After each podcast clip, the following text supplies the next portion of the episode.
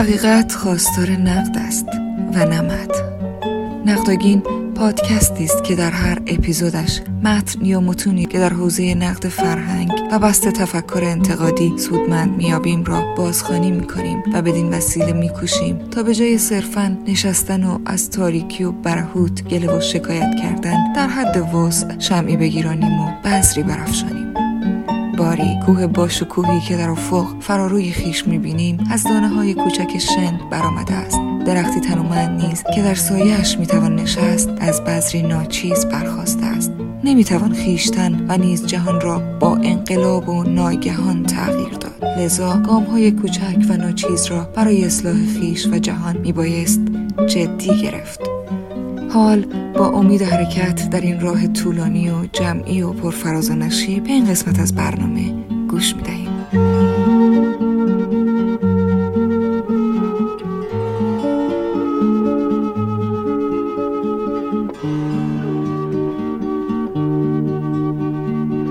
به نام خداوند و البته خدای غیر از الله و این سلطان کریه مذکر توتالیتر و مستبد و بیسواد در آسمان. یاد داشتی که اینک براتون بازخوانی صوتی می‌کنم با ادبیات محاوره نوشته شده و من هم از همین سیاق پیروی می‌کنم. عنوانش هست چگونه اسلام را بشناسیم؟ با زیر عنوان مناقشه با ایمان سلیمانی امیری.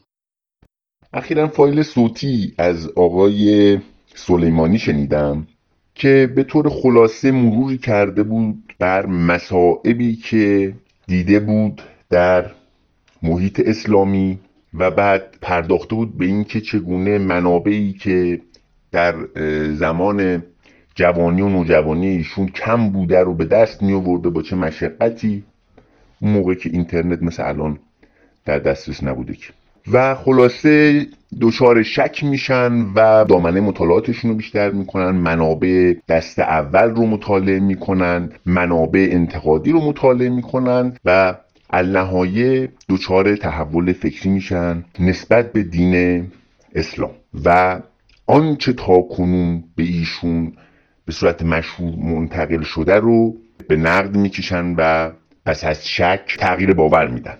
آقای سلیمانی در فایل صوتی مورد بحث پیشنهاد داده بود به مخاطبان که آنها هم چنین کنند به منابع دست اول مراجعه کنند آرای انتقادی را نیز بخوانند معلومات فلسفیشون و توان استدلال ورزیشون رو افزایش بدن به مقالطه ها دقت بکنند. در اینجا من می‌خواستم یه مناقشه با ایمان عزیز بکنم. مناقشه اینه که بیایم به یه راهی فکر کنیم که مخاطبان بخشی از عمرشون مثل ما به باد نره برای خوندن خرافات و اباطیل و خزعبلات اسلامی. واقعا شما این متون فقهی رو می‌دید یه نگاه می‌کنید حالت تهوع می‌گیرید. یعنی این موجودات انقدر احمقند که حداقل نمیان از این متون آداب بردهداری و کنیزداری و این چیزها رو حذف کنن حداقل. این چیزهایی این مواردی که دیگر اکنون به هر دلیلی دستشون نمی‌رسه اجراش بکنن. اگر مثل داعش حلال محمد تو ابد حلاله حرامش هم تو ابد حرامه. حکم خدا رو مگه میشه تغییر داد؟ خدا هم جواز برداری داده. حالا فعلا که نمی‌تونید اجراش بکنید از ترستون. بدبختا نامتفکرهای بی وجود کتول های فکری. حداقل از این متونتون هست کنید شدت تحول رو در مردم کاهش بدید. خب حالا دنبال چه راهی باشیم که مخاطبان جوانان بخش از عمرشون مثل ما به فنا نره برای مطالعه این آثار؟ ببینید من یک فایل تصویری می‌دیدم که یه جوانی پر کرده در قالب تنز خیلی هم کوتاه بود. نقل مضمون می‌گفت به مسلمون ها خطاب به مسلمون ها می‌گفت نمی‌خوام از این اسلامتون برای من صحبت بکنید وارد جزئیات بشید. می‌دونید چرا؟ از همون دور که می‌بینم حالم ازش به هم می‌خوره. از همون دور معلومه چیه؟ حالا ما ببینیم از تنز این جوان میشه فایده ای برد. ببینید ما یه نوع مطالعه داریم. شاید بشه بهش گفت بیرون پارادایمی. کسی که رشته تخصصیش فلسفه نیست. تازه رشته تخصصیش هم فلسفه باشه که همه آثار تمام فلاسفه طول تاریخ رو نمی‌رسه بخونه که. میره توی دکترا یه شاخه رو انتخاب می‌کنه مثلا در مورد کانت کار می‌کنه به صورت حرفه‌ای یا ارتباط کانت با ایکس و ایگرک یا خوانش کانت از منظر فلان فیلسوف به نام زد. مخاطب جوان امروزی با این سرعتی که جهان جدید داره. و یک جوان باید انبوهی از آموزش ها رو ببینه تا بتونه تو این جامعه پیچیده شغلی پیدا بکنه و معاشش رو تعمین بکنه. زمان قدیم نیستش که طرف حتی اگر سواد خواندن نوشتنش در حد صفر بود چون مشاغل ساده و معدود بود دیگه. چوپانی و دامداری و سیادی و کشاورزی به شیوه سنتی یا شکار. دیگه حالا بازرگانی و تجارت خیلی خاص می‌شد. تجارتشون هم بازم قابل قیاس با جهان جدید نبود الان طرف باید یکی دو تا زبان خارجی بلد باشه. به کامپیوتر مسلط باشه. تازه بتونه بره یه جا منشی بشه. با دکترام دیگه کار گیره خیلی نمیاد من یه دوستی داشتم دکتر کامپیوتر داشت. می‌گفت ما افسردگی می‌گیریم. قالب ما در این رشته. به خاطر اینکه انقدر شتاب علم زیاده همین یه چیزی رو یاد می‌گیریم می‌بینیم او صد متر از ما جلوتر دارن میرن و ما عقبیم. جوان امروزی چقدر وقت داره که در حوزه دینشناسی در حوزه فلسفه مطالعات تخصصی حرفه‌ای داشته باشه. مثل ایمان عزیز بیاد بشینه تمام تاریخ تبری رو بخونه و منابع اصیل دیگه و منابع انتقادی رو. خب سخت. نمیگم محال وقوعی داره ولی سخت. آم نمی‌تونه بشه. ما بیایم به یه نحوه از مطالعه دیگه بیاندیشیم که اصطلاحا فکر کنم بشه بهش گفت بیرون پارادایمی یعنی بیاین هسته های اصلی و آموزه های بنیادین برای مثال مارکس رو از طریق مقاله های معتبر متوجه بشیم و عمیق متوجه بشیم یا برای مثال نیچه رو. موزه نیچه در قبال اخلاق. و روش تحلیلش و نگاهش به اراده قدرت. اون هسته ها و محورهای اصلی و اساسی آرای اون متفکر رو بهش تعمل بکنیم ولی عمیق. و البته قبلش باید خودمون رو تجهیز کنیم به مهمترین ابزار که منطق و استدلاله بفهمیم استدلال یعنی چی؟ مقالطه یعنی چی؟ ما وقتی به ابزار منطق و استدلال مجهز شدیم مقالطه رو شناختیم و بعد در کنارش تا حدودی به همون روشی که و میزانی که گفتم. با علوم انسانی با علم حقوق روانشناسی جامعه شناسی مقدار آشنایی پیدا کردیم. بعد بیایم ببینیم که آیا به اختفای تنز آن جوانی که مثال زدم می‌تونیم متوجه شیم که این موجود یعنی اسلام از همون دور که نگاش کردیم؟ بگیم موجود به درد نخور و دور ریختنیه و نمی‌خوایم نزدیک بشه بهمون به دیگه. نمی‌خوایم وارد جزئیات بشیم. نمی‌خوایم بشینیم تک تک گزاره ها و احکامش رو و آموزاش رو بررسی استدلالی انتقادی بکنیم. وقتی کسی گفتش که خداوند میفرماید که همون قدم اول یقش رو بگیرید بگید دلیلت کو که این گزاره ای که مدعی هستی سخن الله اصلا فرض می‌کنیم دو دو تا چهار تا صدق گزاره رو میپذیریم. این ادعا که سخن الله است رو از کجا آوردی؟ دلیل چی؟ گفتم و گفتند معجزه مقالطه است تحدی مقالطه است. بر فرض اینی که ثابت شه معجزه اتفاق افتاده. الان من میام تمام اقیانوس ها رو جابجا می‌کنم. شاید در اینجا الله می‌خواد فقط از طریق من نشون بده که قدرت داره. از کجا اثبات شد که منو به عنوان سخنگوی خودش انتخاب کرده؟ باید اول مقدمه اول ثابت بشه. هر کس معجزه کرد یا فلان شخص معجزه کرد. سخنگوی الله هست. این اول ثابت بشه. بعد مقدمه بعدی. فلانی معجزه کرد نتیجه پس فلانی سخنگوی خداست. کبرای استدلال کجا ثابت شد؟ فرض می‌کنیم صغرا ثابت شد. ثابت شد که آقای ایکس یا خانم ایگرگ همه اقیانوس ها رو جابجا کرده شق القمر کرده. کبرا کجا ثابت شد؟ اول باید ثابت بشه که هر کسی یا فلان شخص اگر معجزه کرد سخنگوی الله هست بعد بریم مستاق رو ثابت بکنیم که فلانی معجزه کرد بعدم نتیجه گیری کنیم. در مورد تحدی هم همینطور. پس ببین از همون دور دیگه نیاز نیست خیلی به نزدیک و بشینیم وارد جزئیات بشیم تک تک آموزه و احکام بررسی بکنیم. وقتی یک مقداری آگاهی در رابطه با علم حقوق پیدا کردیم دو تا مقاله در رابطه با منتقدین و مخالفین مجازات اعدام خواندیم استدلالشون رو شنیدیم. دیگه مجازات های عصر وایکینگی اسلام قطع دست و پا و اینها از همون دور میگیم برو. سخن خدا بودنت که رفت کنار. استدلال نداری استدلال علیهش تازه قوی است. اثبات وساقت تاریخی قرآن. اول ثابت کن که معلف یا معلفان قرآن متنی که به دست ما رسیده رو دقیقا تعلیف کردن. دقیقا این سخنان از زبان و دهان محمد ابن عبدالله یا معلفان و معلفین مفروض خارج شد. بعد ثابت کن که اینها این گزارا تک تک سخن اللهه. بعد این الله بر کدام مبانی فلسفی سخنگوه و بعد تصمیم گرفته با چند نفر در یه موقعیت جغرافیایی خاص سخن بگه و قصه هست با این وصف دیگه نیاز نیست عمرتون مثل ایمان عزیز یا من نوعی در این حوزه اطلاف و اصراف بشه ما مجبور بودیم. می‌دونی چرا؟ فرض کنید یه گوریل اومده نشسته رو سینه شما.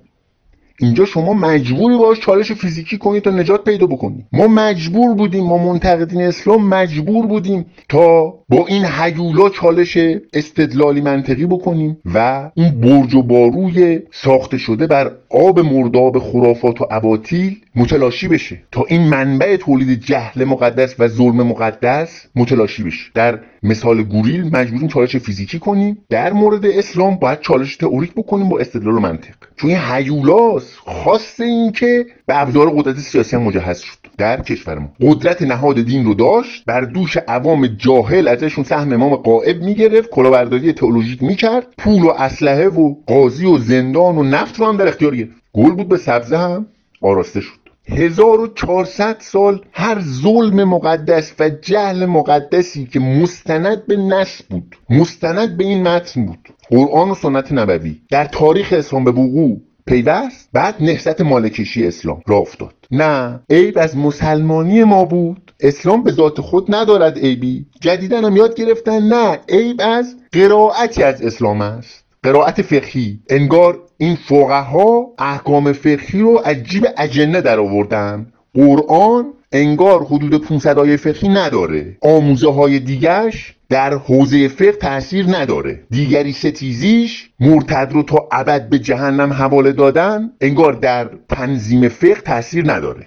خب پس در این حوزه پیشنهاد میدم از آراء منتقدان اسلام استفاده کنی و البته با دید انتقادی و با استدلال محکش بزنی. ببینید حرفش چیه؟ حرف اون منتقد اسلام. آقا طرف اومده میگه که بنده مادرم باکره بوده بدون سکس خدا باردارش کرده الله باردارش کرد خب اینجا ببین مدعا نه تنها دلیل نداره بلکه دلیل نقیزش قویه. دلیل نقیزش چیه؟ استقرای ناقص. درسته ما تمام انسانهای طول تاریخ رو مشاهده نکردیم بررسی نکردیم که آیا همگی جفتگیری کردن و بعد بچه تولید شده یا نه. ولی هرچه دیدیم و دیدند گواهان موثق میگن که نه آقا ما ندیدیم کسی باکره بدون سکس باردار بشه. خب ما به مدعی میگیم که قوت دلایل علیه مدعای تو. قویتره ما هم به همون میزان. تو رو انکار می‌کنیم. برو تا اطلاع ثانوی. ایشالله هر وقت ثابت شد که چنین امری مدلل موجهه یا در مورد ننه محترمت همچین حکمی بده. تا اون موقع ما تا اطلاع ثانوی به اعتبار میزان قوت دلایل و شواهد نقیز تو رو تکذیبت می‌کنیم. و حداقلش اینه که باورت نمی‌کنیم. چون مدعا بلا دلیله. هرچند علاوه بر اینکه بلا دلیله دلایلی که علیه توه همون استقرا اگرچه قوت اثبات قطعی نداره ولی ما با همون میزان تو رو تکذیب می‌کنیم. البته همین جناب عیسی که ادعا شده مادر محترمش باکر باردار شده بدون ارتباط جنسی با کسی توسط الله خود هستی تاریخش هم حالا باید بیان اثبات بکنن. ما چه می‌دونیم تو قهر تاریک تاریخ چه خبر هر کی می‌رسه از چپ و راست بیاد ادعا بکنه واسه ما که؟ حالا بر فرض اینی که اون هستی تاریخی ثابت یعنی ثابت شد کسی بوده که این ادعا رو کرده که من پسر خدام. مادرم باکره منو زایده ادعا این ادعاشو قبول نمی‌کنه. من اشاره کردم که ببینید کسی گفت خداوند میفرماید که دو فرض هست. یک سخنانی که میگه اگر ناظر به هست و نیست باشه صادق است یا کاذب است؟ اگر ناظر به ارزش و حق و تکلیف باشه ممدوح است یا ممدوح نیست؟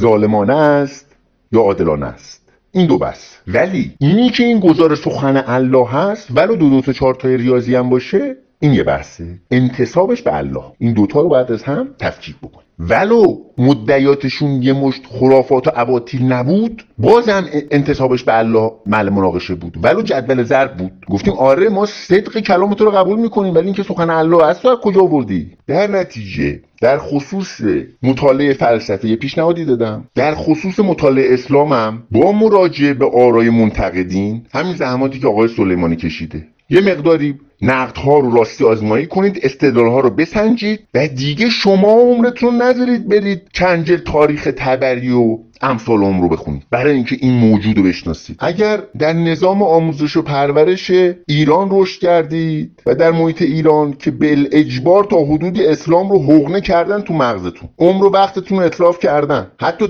تو دانشگاه در رشته های مختلف به اجبار واحد درسی برای آشنایی با قرآن و اسلام گذاشتن. حکومت اسلامی و ولی فقی و داعش هم که می‌بینید. آرای منتقدینی مثل دکتر بنایی. اینا رو که شما می‌خونید به نوعی چون در مقام نقد باید موضوع نقد هم نقل بشه. با اطلاعات پیشینی خودتون محکش می‌زنید و اون هسته های اساسی و محورهای اصلی این دین رو هم جستجو کنید ببینید چی بوده. یه ملاک برای صدق گزاره ها بذارید یه ملاک برای روایی گزاره های ناظر به ارزش گزاره های ناظر به حق و تکلیف بذارید. این معیار رو بذارید مثل علک که باش قربال می‌کنید چیزی رو شنواسته رو. ملاک تعیین بکنید. آقا این گزاره ناظر به حق و تکلیف اینی که می‌توان مجاز است با یه دختر 9 سال زیر 9 سال ازدواج کرد. اینکه حقوق زن این است. اینکه کشتن دیگران به خاطر خروج از اسلام رواست. آیا عادلانه چه ظالمانه؟ با اون ملاک بسنجید بنزیدش دور. گزارای ناظر هست و نیست. هفت آسمان و هفت زمین و بقیه داستان ها و هایی که تعریف کردن راجع به خلقت انسان از خاک و گل و اینا رو با اون محک عیار سنجیش می‌کنید. گزاره ناظر به هست و نیست. این که این گزاره ها اصلا دو دو تا چارت اوکی؟ دو دو تا چهار ما قبول داریم. این سخن خداست رو هم بندازیدش کنار. بگید آقا دلیل نداری؟ تازه دلایل خلافش قویه. اینکه چرا خدا سخن گفته چگونه سخن گفته به چه دلیل تصمیم گرفته با سه نفر چهار نفر تو یه منطقه جغرافیایی صحبت بکنه؟ راجع به خدای متشخص و نامتشخص و اینهام که سخن گفته شده در حد یه جزوه شما می‌تونید خودتون مجهز کنید به استدلال هایی که به نفع اینها یا علیه اینها وجود داره. پس مناقشه من با آقای ایمان سلیمانی امیری که در جهان جدید و با توجه به اقتضاعاتش قالب مخاطب ها نمی‌تونن در قالب یه رشته دانشگاهی به نحو تخصصی اون موضوع فرق می‌کنه بشینن روی ادیان مطالعه بکنن. سرعت در جهان جدید و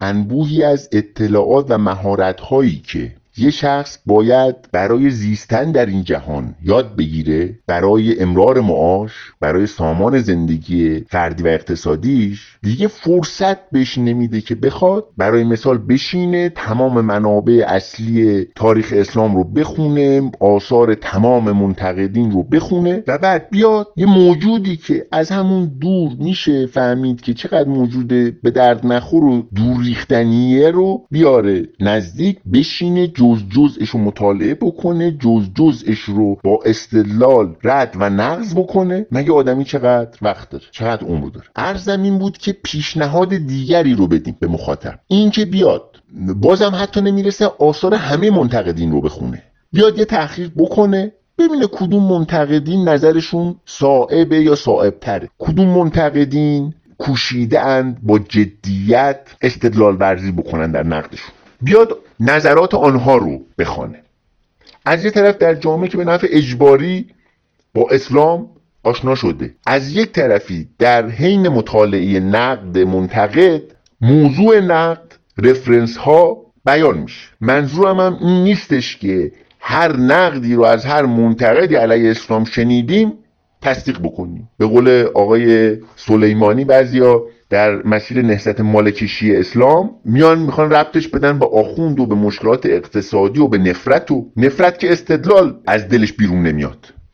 برای مثال بگم من از X متنفرم پس X بد است. من از کره زمین متنفرم پس کره زمین گرد است. با استناد به نفرت که نمیشه استدلال رو سامان داد. پس منظورم این نیستش که نقد هر منتقد رو هم شنیدیم تصدیق بکنیم. بلکه به روش استدلالی انتقادی نقد منتقد رو بررسی بکنیم موضوع نقدش رو هم بررسی بکنیم و بعد تصدیق یا تکذیبش بکنیم قبول یا ردش بکنیم. نکته آخری که می‌خوام بهش اشاره کنم و سخنم رو به اتمام برسونم چیزی که قبلا گفتم. من در طول زندگیم یک روز هم مسلمون نبودم. حالا می‌خوام دلیلش رو بگم باز تکرار کنم شاید برای مخاطبان مفید بشه. یک از سن کودکی من می‌دیدم که این خدای نمی‌تونه عادل باشه. این همه ظلم و جنایت و رزیلت و فجایع طبیعی و غیر طبیعی هست که حالا در خصوصش مفصل صحبت کردند و کردم.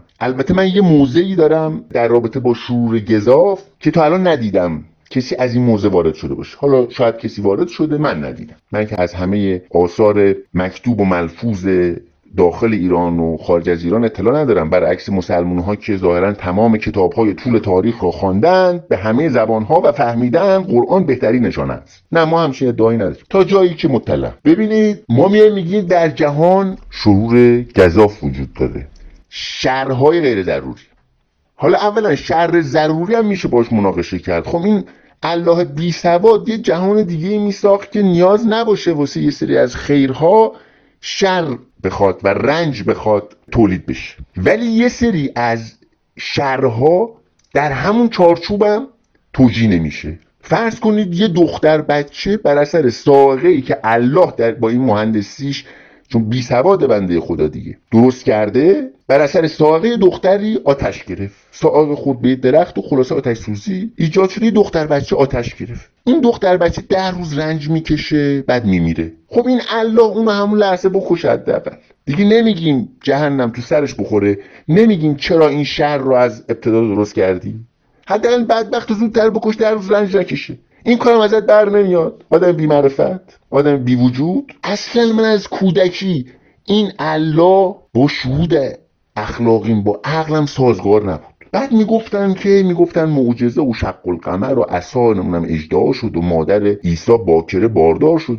می‌گفتم عجب از زمانی که دوربین فیلم برداری اختراع شده چرا این اتفاقا نمیفته البته اشاره کردم موضعی که خودم دارم در ارتباط با ایراد شر چیز دیگری است و از شد تا خودم ندیدم و شاید گفته شده اینه که فرض کنیم فرض کنیم که آقایون استدلال کردن که خدای متشخص خردستیز نیست در قیاس با خدای نامتشخص. حالا ماتریالیسم رو بذاریم یه طرف از اون دلایل اونا رو نقص کردیم یا تضعیف کردیم اومدیم توی دایره ناماتریالیسم. فرض کنید دلایل وجود خدای نامتشخص و تضعیف یا نقضش کردیم گفتیم خدا متشخصه. اونم دوباره استدلال کردیم گفتیم متشخص انسانواره. اراده می‌کنه سخن میگه با بشر وارد رابطه کلامی میشه وارد دیالوگ میشه صبر داره خشم داره مکر داره.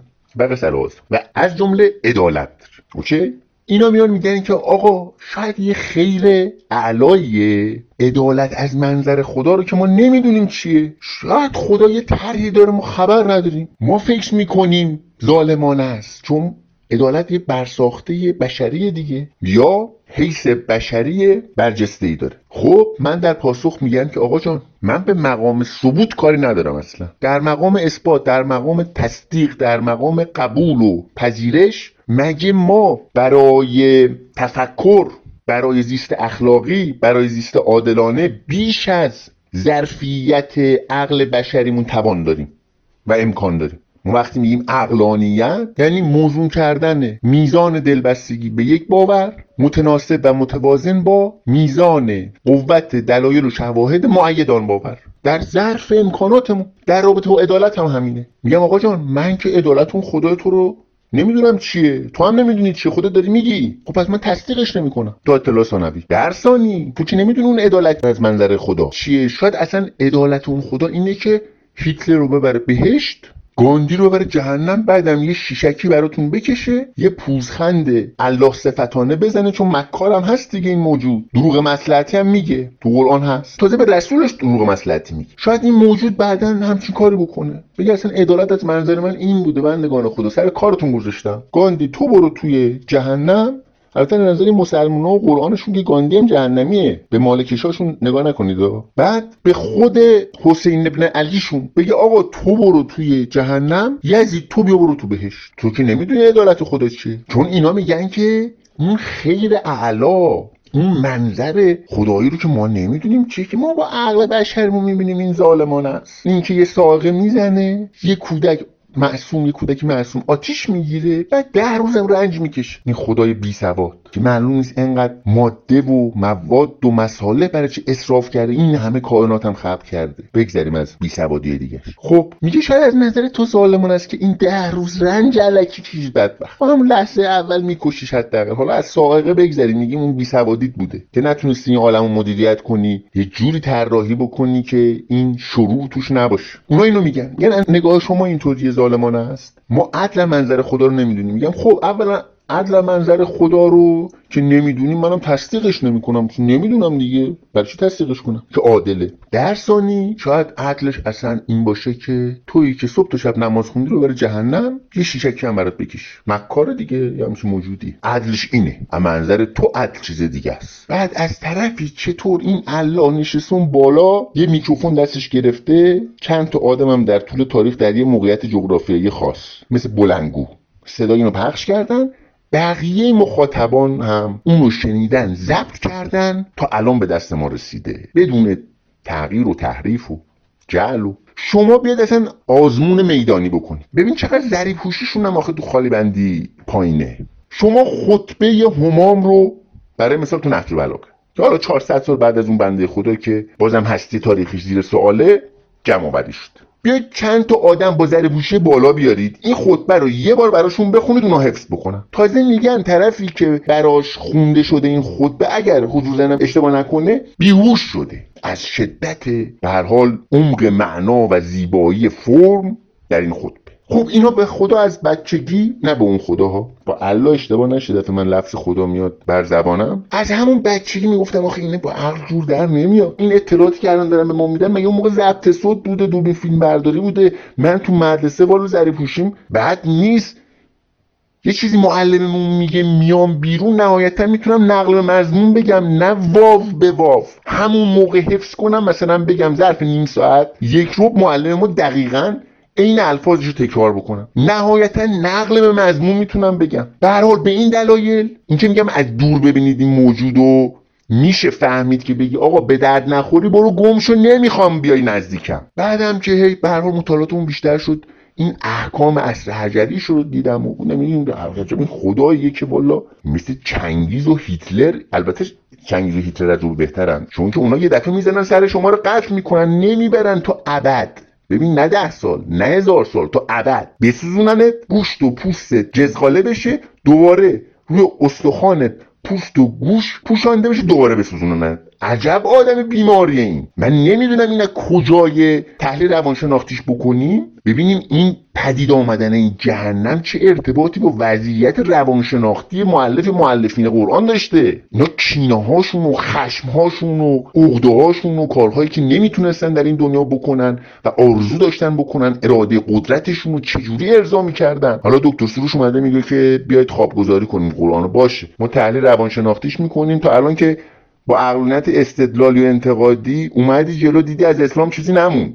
حالا می‌خوای با روانشناسی بیای جلو آقای سروش؟ واسه اون چیزی از محمد که هر چند وقتی با شعر می‌خونی براش باقی میمونه؟ این مسلمین می‌دونی مشکلشون چیه؟ قیاس به نفس می‌کنن بندگان خدا. ضریب هوشی همه رو ظاهرا قیاس به نفس می‌کنن. یه مدت ماله میکشیدن اسلام و می‌گفتن ای از مسلمانی ماست. اسلام به ذات خود ندارد عیبی بعد اومدن قرائتی از اسلام رو ساختند. حالا میان تعلیل روانشناختی می‌کنن. نه مردم ما نفرت دارن از حکومت اسلامی به خاطر ظلمهاش. بابا چرا شور همه دست کم می‌گیری؟ مگه کسی از این ظلمهای داعش مستند به نش نبوده؟ چرا فکر می‌کنید همه نمی‌فهمن؟ همه نمی‌فهمن که آقا حداقل یک عامل بسیار مهم در مشکلات اقتصادی سیاسی اجتماعی و قضایی حقوقی ما. ناشی از خود خود خود اسلامه. آموزه ها و احکامش. چرا فکر می‌کنید مردم نمی‌فهمن؟ اینجا که مردم میگن منظورم اون بخش مد نظر از جامعه است. دکتر سروش که میگه قوه قضاییه مستقل و مقتدر و عادلانه.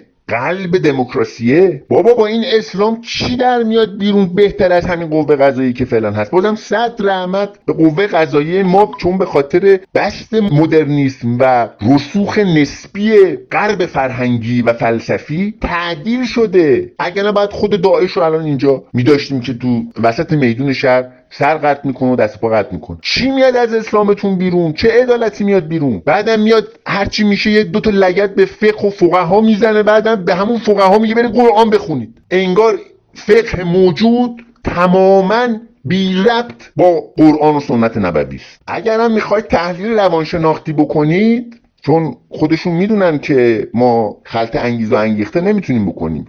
کسی از روی نفرت اگر بگه کره زمین گرده است و با عشق بگی کره زمین تخته است از انگیزه نمی‌تونیم صدق و کذب مدعا رو استنتاج بکنیم. می‌دونم. خب حالا می‌خواد تحلیل روانشناختی بکنی؟ بدون نظر کردن به صدق و کذب گذاره و استنتاجش از نوع انگیزه از علل بیان سخن یا از علل پیدایش سخن. نمی‌خوان فرض می‌کنیم نمی‌خوان به صدق و کذب سخن برسن. چون ببینید تحلیل روانشناختی اشکالی نداره. ما میگیم علل بیان فلان سخن یا علل پیدایش فلان سخن ترس و نفرت و خشم بود. اشکال نداره. تا اینجا اشکال نداره. ولی اگر بگیم سخنت نادرست است چون انگیزه بیانت نفرت است یا سخنت درست است چون انگیزت عشق است اینجا مغالطه کردیم خب پس این مرز رو رعایت می‌کنیم میریم سراغ تحلیل روانشناختی. آره آقا جان تو بخش از مردم نفرت هست خشم هست. منتها چرا فقط ربطش می‌دید به حکومت اسلامی؟ ربطش نمی‌دید به اینکه آن افراد مد نظر فهمیدن این اسلام خودش چقدر در اون ظلم مقدس و جهل مقدس وجود داره؟ چقدر آسیب زایه؟ در سیاقا بازم یاد گرفتن مغالطه زمان پریشی نه آقا جان مخاطب و حریف و پهلوان پنبه نبینید. میگم قیاس به نفس می‌کنن ظاهرا بندگان خدا. من نگفتم چرا محمد اعلامیه حقوق بشر صادر نکرده. که بگید مغالطه زمان پریشی می‌کنی. میگم آقا جان آیین وایکینگ ها در context خودش قابل فهمه. در سیاق خودش. می‌خوایم بیاریمش الان میشه داعش. با مال کشی هم چیزی درست نمیشه. با مال کشی چیزی درست نمیشه یعنی چی؟ چهره خداش تغییر بدیم. انسان و روحش که تغییر بدیم. معاد و بهشت و جهنمش که تغییر بدیم. معاد آقا جان تو قرآن جسمانیه فقهش هم که تغییر بدیم. کیهان شناسی و جهان شناسیش هم که تغییر بدیم. آقا این نمازش هم آقا بیاد بشیم رو صندلی. به جای اینکه سجده با اون استایل خاص بریم رو خاک بشیم رو صندلی با زبان خودمون با این خداه با خدایی که بازم شبیه خدای قرآن نیست. گفتگو کنیم. چه اشکالی داره؟ مگه خدا همینجا نی حتما رو به قبله باشه. این کله هامون رو زمین. خب این نمازش هم تغییر بدیم تو شکم یه آدم نفتخوار تو عربستان پول واسه حج ریختن هم تغییرش بدیم. تمومش کنیم بره دیگه. همه چیزی که تغییر دادید آموزه ها و معلفه های اصلی اساسیش رو این وضو موضوعتون هم خب به تغییر بدیم غسلتون هم که برید زیر دوش همون بیاد بیرون. چیش موند؟ احکام حقوقیش هم که خب میریم سراغ علم حقوق و حقوق بشر. این که میگم با مال کشی دیگه درست نمیشه عزیزان من. چرا فکر نمی کنید که بخشی از مردم به خاطر کراهت این موجود به خاطر ظلم مقدسش جهل مقدسش و فهمیدند که داعش و حکومت ولایت مطلقه فقیه با اون موجود که اسلام باشه نسبت جدی داره. چرا فکر نمی کنید خشم و نفرت از این ناحیه باشه؟ رفتش می‌دید به اینکه آره این حکومت بد کرده. مردم از اسلام بعدشون اومده در مقام تحلیل روانشناختی. چرا نمیگید؟ نه بخشی از مردم فهمیدن اسلام چه موجودیه و این موجود چقدر شبیه داعشه چقدر شبیه قیافه خلخالیه. تازه بابا جمهوری اسلامی تا حدودی عدول کرده. به خاطر استرار و اینکه وهن اسلام در عرصه بین المللی به حال از باب مسلحت اندیشی عدول کرده از اسلام. خب آقا یه سری از مردم از چیزی که الان به نظرشون کریه و زشت و متعفنه بعدشون اومده. حالا این که باز دو هزار سال قبل چه می‌دونم تو جنگل های آمازون توی سیاق زیست وایکینگ ها کارکرد داشته در اونجا آره. هی یه سری هم یاد گرفتن دوباره جدیداً. پدیدار شناسانه نگاه کن. عجبو. بابا پدیدار شناسانه من دارم میگم واسه الان من چی داره؟ این که در سیاق خودش مثلا شما سریال وایکینگ ها رو ببینید. در سیاق خودشون به آدم می‌بینه آره این بندگان خدام معذوریت هایی داشتن محدودیت هایی داشتن. بعد عشق رو به شیوه تجربه می‌کردن بین خودشون. ولی مثل سگم آدم می‌کشن اسمش هم میذاشتن جهاد. قارت می‌کردن. آره بازم همون توحششون نمیشه در سیاق درک کرد فهم کرد نه تصدیق کرد. ولی میگم به درد الان من واسه این زمان و مکان این موجود چه شکلیه؟ خب زشت کریه متعفن یه دم بدشون میاد. از منظر روانشناختی مورتا شما نقد رو نمی‌تونید تقلیل بدید به انگیزه که به جواب استدلال بدید. خب ممنونم از مخاطبای محترم از سه صدرشون. بهترین ها رو براتون آرزو دارم.